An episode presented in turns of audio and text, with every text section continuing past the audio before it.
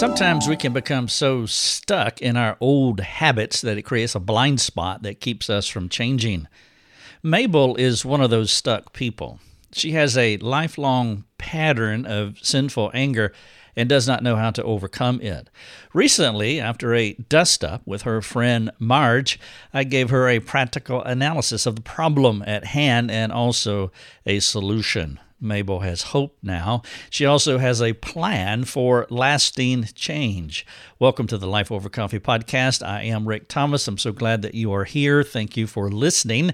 This is episode 263. The title of the podcast is How to Be Free of Your Sin Regardless of the Other Person. Well, I'm talking about a relationship in this podcast. The specific subject that I'm discussing or talking about is sinful anger. And so we have my friend Mabel here, and she did have that dust up with Marge, and it has been an ongoing thing in their relationship for several decades now.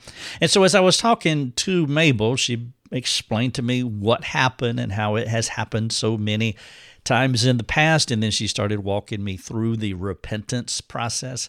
And as I was listening to her, it became clear that uh, there's a little glitch in how she thinks about repentance. And so I brought that to her attention. We had a wonderful discussion and it, it was so it's so relevant that I wanted to put this in a, a podcast because most of us probably struggle with anger uh, that we have this ongoing relationship with anger and we can get so stuck that we can be blinded to it and it can be frustrating. I have said in other places that many people and many Christians I'm talking about have this low grade fever, this low grade anger that runs under the surface of their lives and nobody really knows it's there and then it spikes and people are looking at it like, where did that come from? Well, that has always been there, but you could not perceive it until it spiked. Now, granted, there are other people that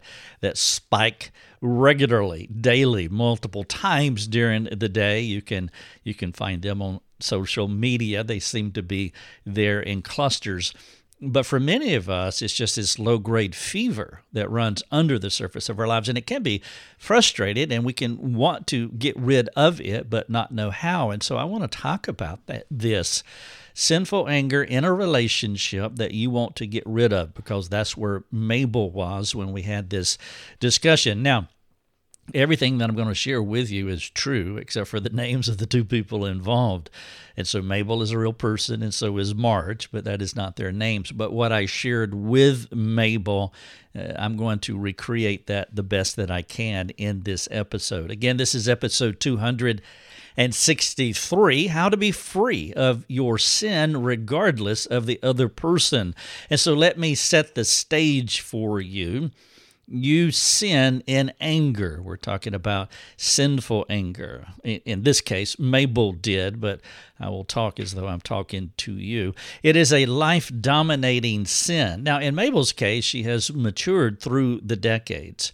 Uh, when she was younger, in her 20s, let's say, her anger was more volatile, pounding the fist on the table or yelling or throwing things by her own admission. And what can happen for many of us, and I know it's definitely the case with me, and I'm sure some of you can identify, is that our, our anger can mature or we can mature. And, and what will happen is that our sin will not be as volatile. Uh, we will have the more subtle forms of sin, or what Jerry Bridges called refined sin.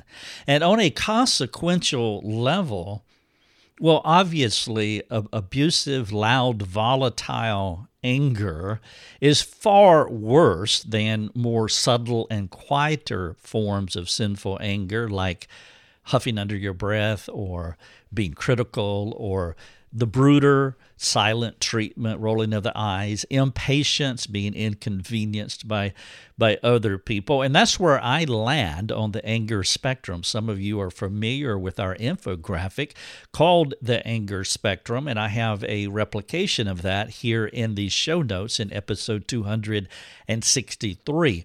And if you look at this anger spectrum, you will see the two sides of sinful anger. One is the loud, volatile, and the other is the more subtle, quieter anger. And in Mabel's case, she has moved from loud from loud anger to a quieter form of anger. And again, from a consequential spect- perspective, that is better but I'm not addressing the consequential effects of our anger in this podcast. I want to speak more from an ontology, an ontological perspective, because whether you're boiling mad or throwing things or you are negative and and critical and being stubborn or dismissive the quieter forms the refined refined sins any of those would put Christ on the cross. And it's important for us to to understand this because we don't want to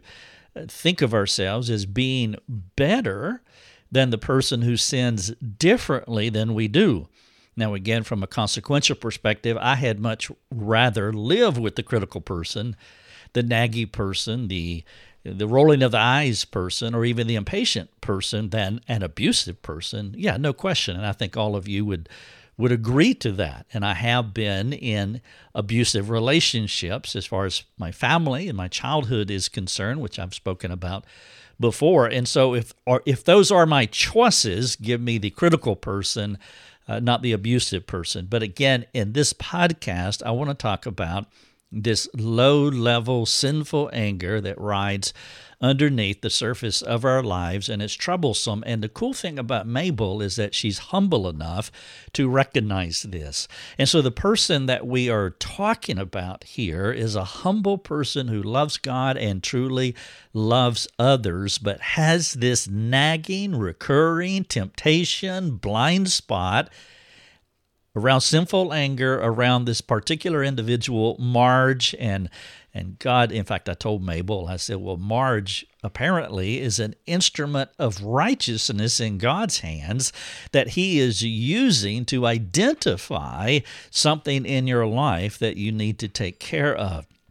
And again, over the decades, she has matured, praise God, but she wants to get rid of it. And so as I listen to her talk about how she worked through resolution to the anger response, the sinful anger response to Marge, as I listened to her talk me through, walk me through the process of cleaning up this mess, it became apparent that she's only cleaning it up on a surface level, but not at a heart level.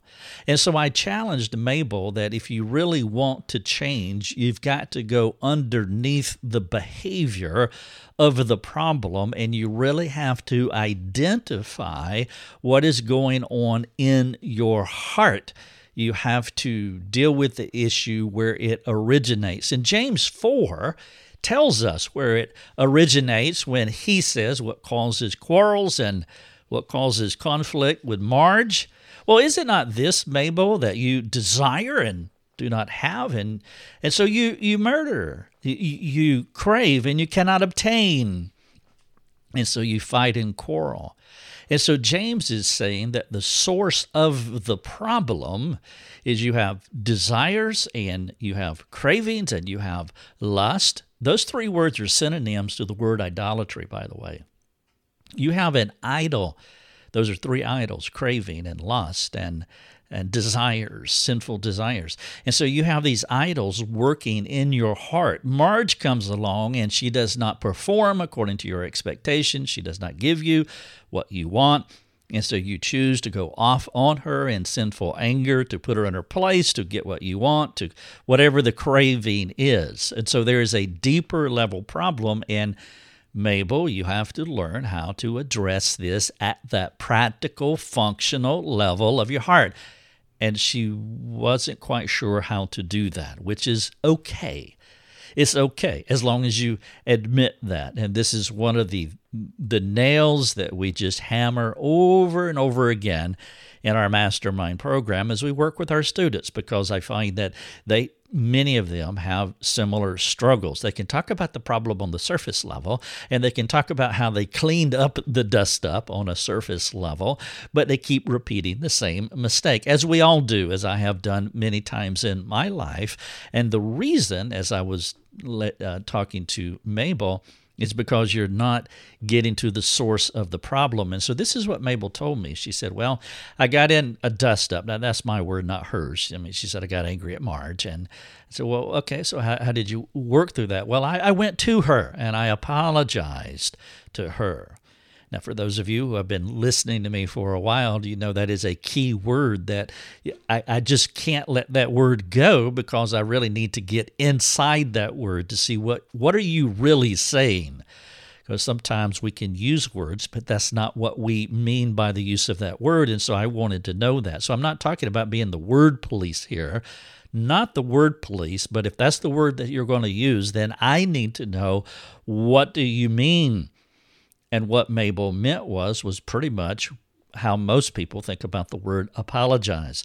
She went to Marge and she said, I, I am sorry for what I did.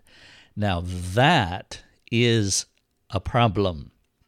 And so, what Mabel was doing, she never, she didn't ask uh, Marge to forgive her.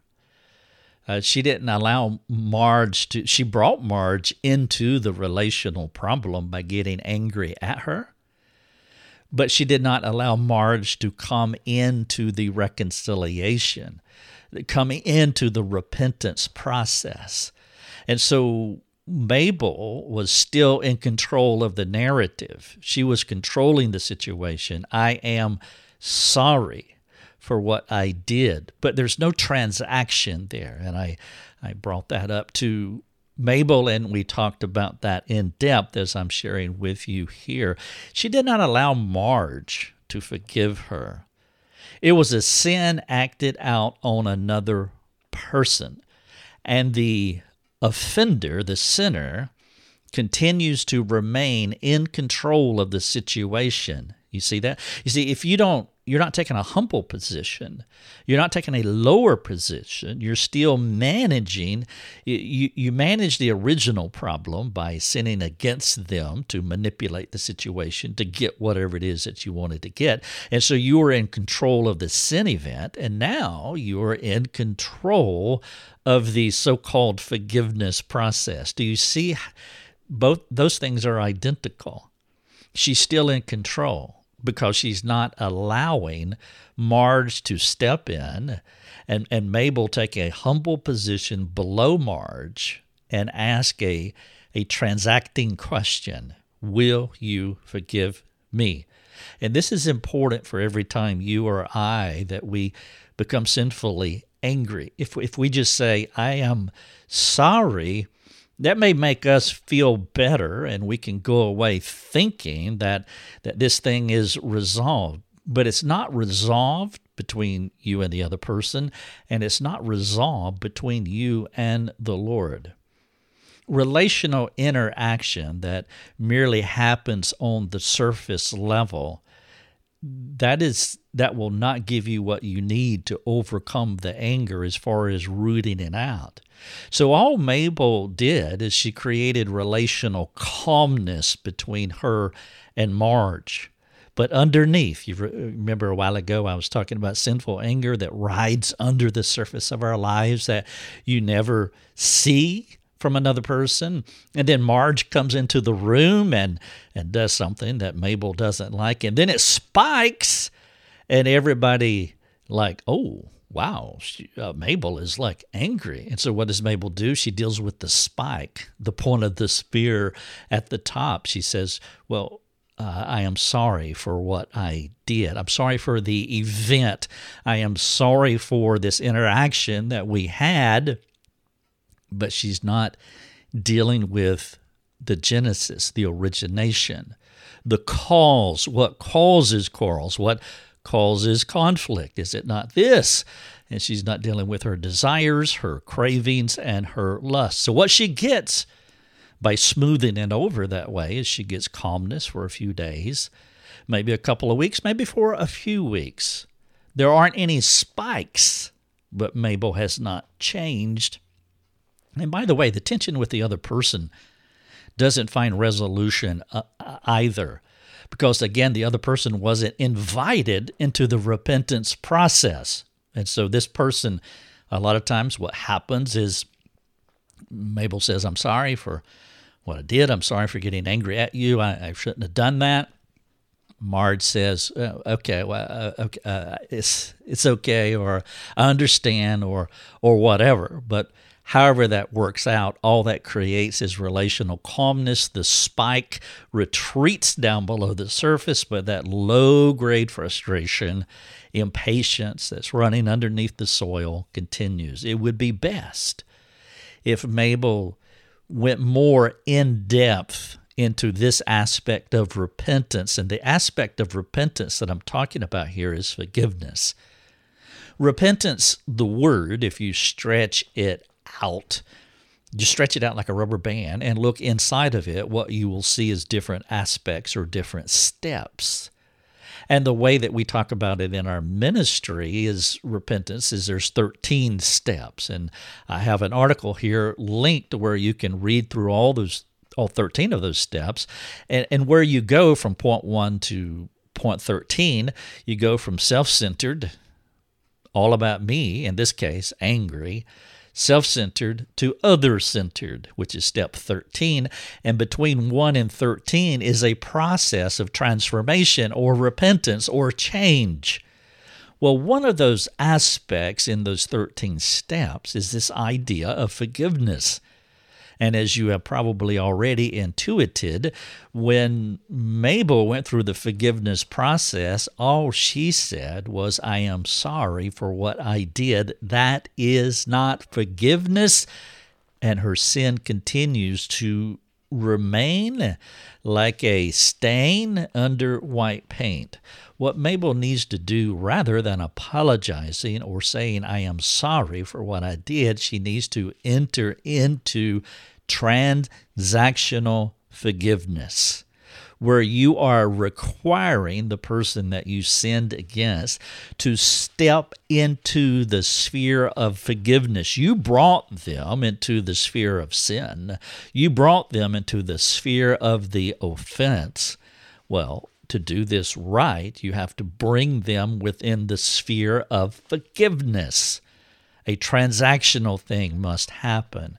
Now, the way that you transact forgiveness between Mabel to Marge is you acknowledge what you did clearly.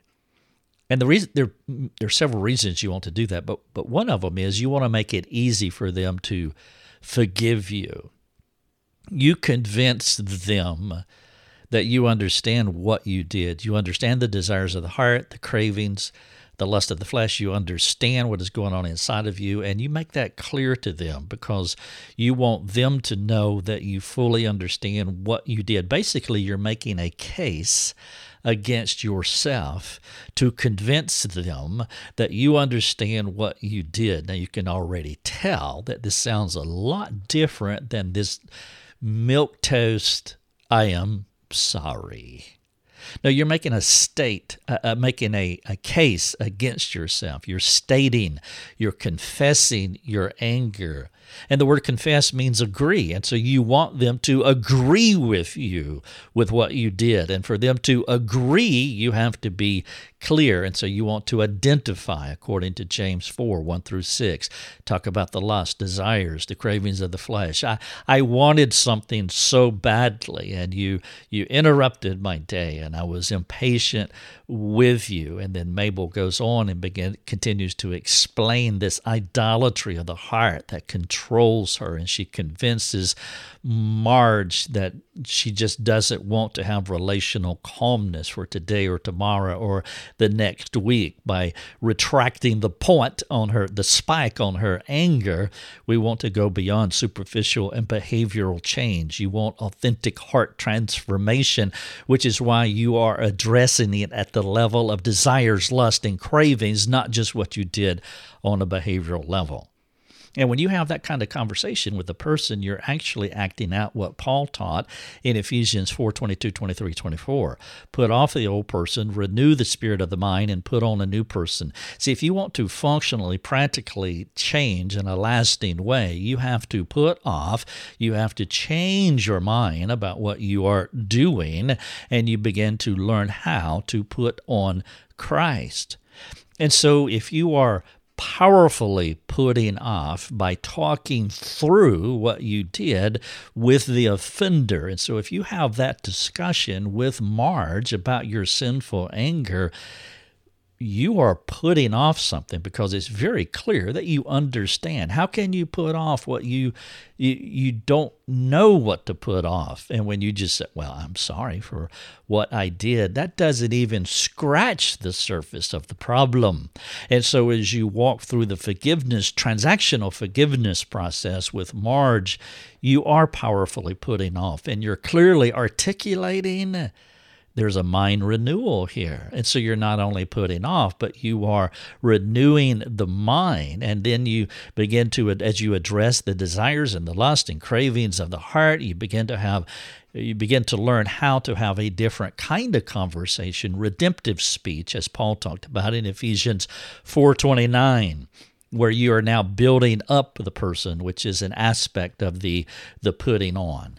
If you only said, I'm sorry, you would never go to this relational depth with the person or with your sin, and your sin will remain, again, like a stain under the white paint. And that is the frustration that Mabel was having in her own life. You see, she's not a hypocrite she does love God and love others, and she she wants to serve the Lord. She wants to be a disciple maker. She just wants to spread the fame of God and and really work in the transformation of people's lives. And and her anger has matured over the years in the sense of the consequences aren't as severe as they used to be, but she's got that one thread that hangs out her garment and there's something there about her sinful anger and even though consequentially it's not as bad uh, it's like I can't get rid of this. And then when we talked about an actual event, and we role played, by the way, that this is what you should say. This is how you should walk through this. You need to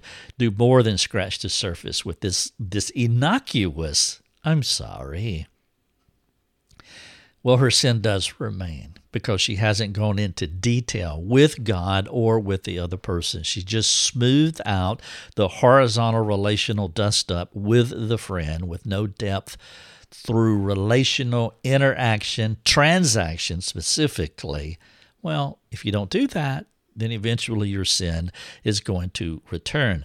Now, many people, honestly, I think, are just okay with smoothing out the relational dust up. They are not okay with having this kind of in depth conversation with another person that they sinned against. And so this sounds great and it really works and it works well if the other person is a believer. But I can hear some of you saying right now, Rick, Okay, I would be willing to do that with the person that I got sinfully angry with, but that person is an unbeliever. And so, can they transact forgiveness? I mean, there's a, a layer here of problems. Would you deal with that? Thank you for asking. Well, in the case of Mabel and Marge, Marge is an unbeliever. And we did have this conversation because obviously that is a problem. An unbeliever cannot forgive you because forgiveness is a three actor play where God is part of the process. You see, effectual forgiveness does it doesn't start with the offender and the offended and it just operates on this landscape horizontal level. No forgiveness true biblical forgiveness is a three actor play. The offender is uh, the offended and the offender and and God are part of this relationship for forgiveness to happen. But here's the problem. The offended is not a Christian. God is against Marge. God's wrath is on Marge. Think about what John said in 336. Whoever believes in the Son has eternal life. Whoever does not obey the Son shall not see life, but the wrath of God remind, remains on him. And then James talked about this in 4 6. God opposes the proud. And so the wrath of God is on Marge. God is in opposition against Marge. He is not for Marge. She is a child of darkness, a child of Satan. God is not working with her. And so forgiveness flows through a forgiven vessel. God provides the grace for anyone to forgive someone in an effectual sense. I mean, you can mouth the words, I forgive you, but those are merely words that is on some level of saying, I am sorry. There's no faith infused power because God is the one that gives you the power. They're just mouthing something, but it's not effectual because God is not the one providing or energizing Marge to forgive Mabel of what she did. It would be like a person asking Jesus into their heart, but God was not regenerating them. Those are just words. Jesus, would you come into my heart? People can say those words all day long, but if God is not the author of those words, if He's not the generator of those words, then there is no regeneration. They're just mouthing something, but it's not coming from the Lord. We are not the originators of salvation. We're not the originators of forgiveness. We're just the vessels for them. They are gifts from God. The offended must have a, a clear path. The sinner, Marge, must have a clear path from God to herself to extend forgiveness to Mabel, for Mabel to receive the forgiveness of God through Marge. Otherwise, the point of origin for the forgiveness, it comes from a dark place. It comes from an unregenerate heart. It's just merely words. So, if you're in a relational dust up like Mabel was with an unregenerate person, the person cannot forgive you. But let's say you have a life dominating sin with anger. How do you become free from your sin? You go through the forgiveness process with them, as I described earlier in this podcast. Nothing changes, except they can't forgive you. But you explain what you did. You you talk about the idols of the heart. You talk about your brokenness. You're vulnerable before this unregenerate person, and you're explaining to them how God is not pleased with your behavior and how you are lusting for something and you're using anger to to acquire it, to manipulate them, etc., etc. You're doing what Paul said in, in Romans 12. If possible, so far as it depends upon you, live peaceably with them. And effectually, you're still acting out the Ephesians 4 template. It's still in play. The fact that you cannot, that they cannot, that Marge cannot forgive Mabel, it doesn't hinder you from changing. Verse 22, put off in Ephesians 4. You talk with depth and comprehension about what you did, what, why, how you sin. Verse 23, you are washing your mind with God's word. You're renewing your mind. You're not dependent on them to forgive you, but you do need the Lord to cleanse you with His word. And so you do as much as depends upon you to be free of this sin, even though they cannot transact forgiveness with you. Verse 24, you practice putting on new thoughts, which you can do because you've gone through such great depths in unearthing your evil motives. You understand what you did, why you did it, how awful it was in the sight of God. You are broken and cleansed, a cleansing, a being cleansed vessel, which positions your mind. It puts new words in your heart now, not angry words, because you're so broken over this. The other person receives different words from you, not angry ones, because even though they can't transact forgiveness, because Forgiveness is a gift, originates with God through them to you. You can still go through the process. And by the way, one final thing there is a gospel side effect when his children humble themselves this way before the unregenerate or a fellow Christian that they sin against. It is a powerful display of the gospel on an unregenerate heart. Anger is the strength and wisdom of the word. The process that I've just laid out for you is foolish and weak. The unsaved person you sinned against would never expect you to go to those depths to find cleansing of your sin you will be acting out some powerful words like brokenness, weakness, vulnerability, humility. Perhaps God would use that in their lives. You have been listening to Life Over Coffee with Rick Thomas. If you have a question for Rick, you can let him know by sending him a note through his website, rickthomas.net. That's rickthomas.net. Thanks for listening. Enjoy your coffee.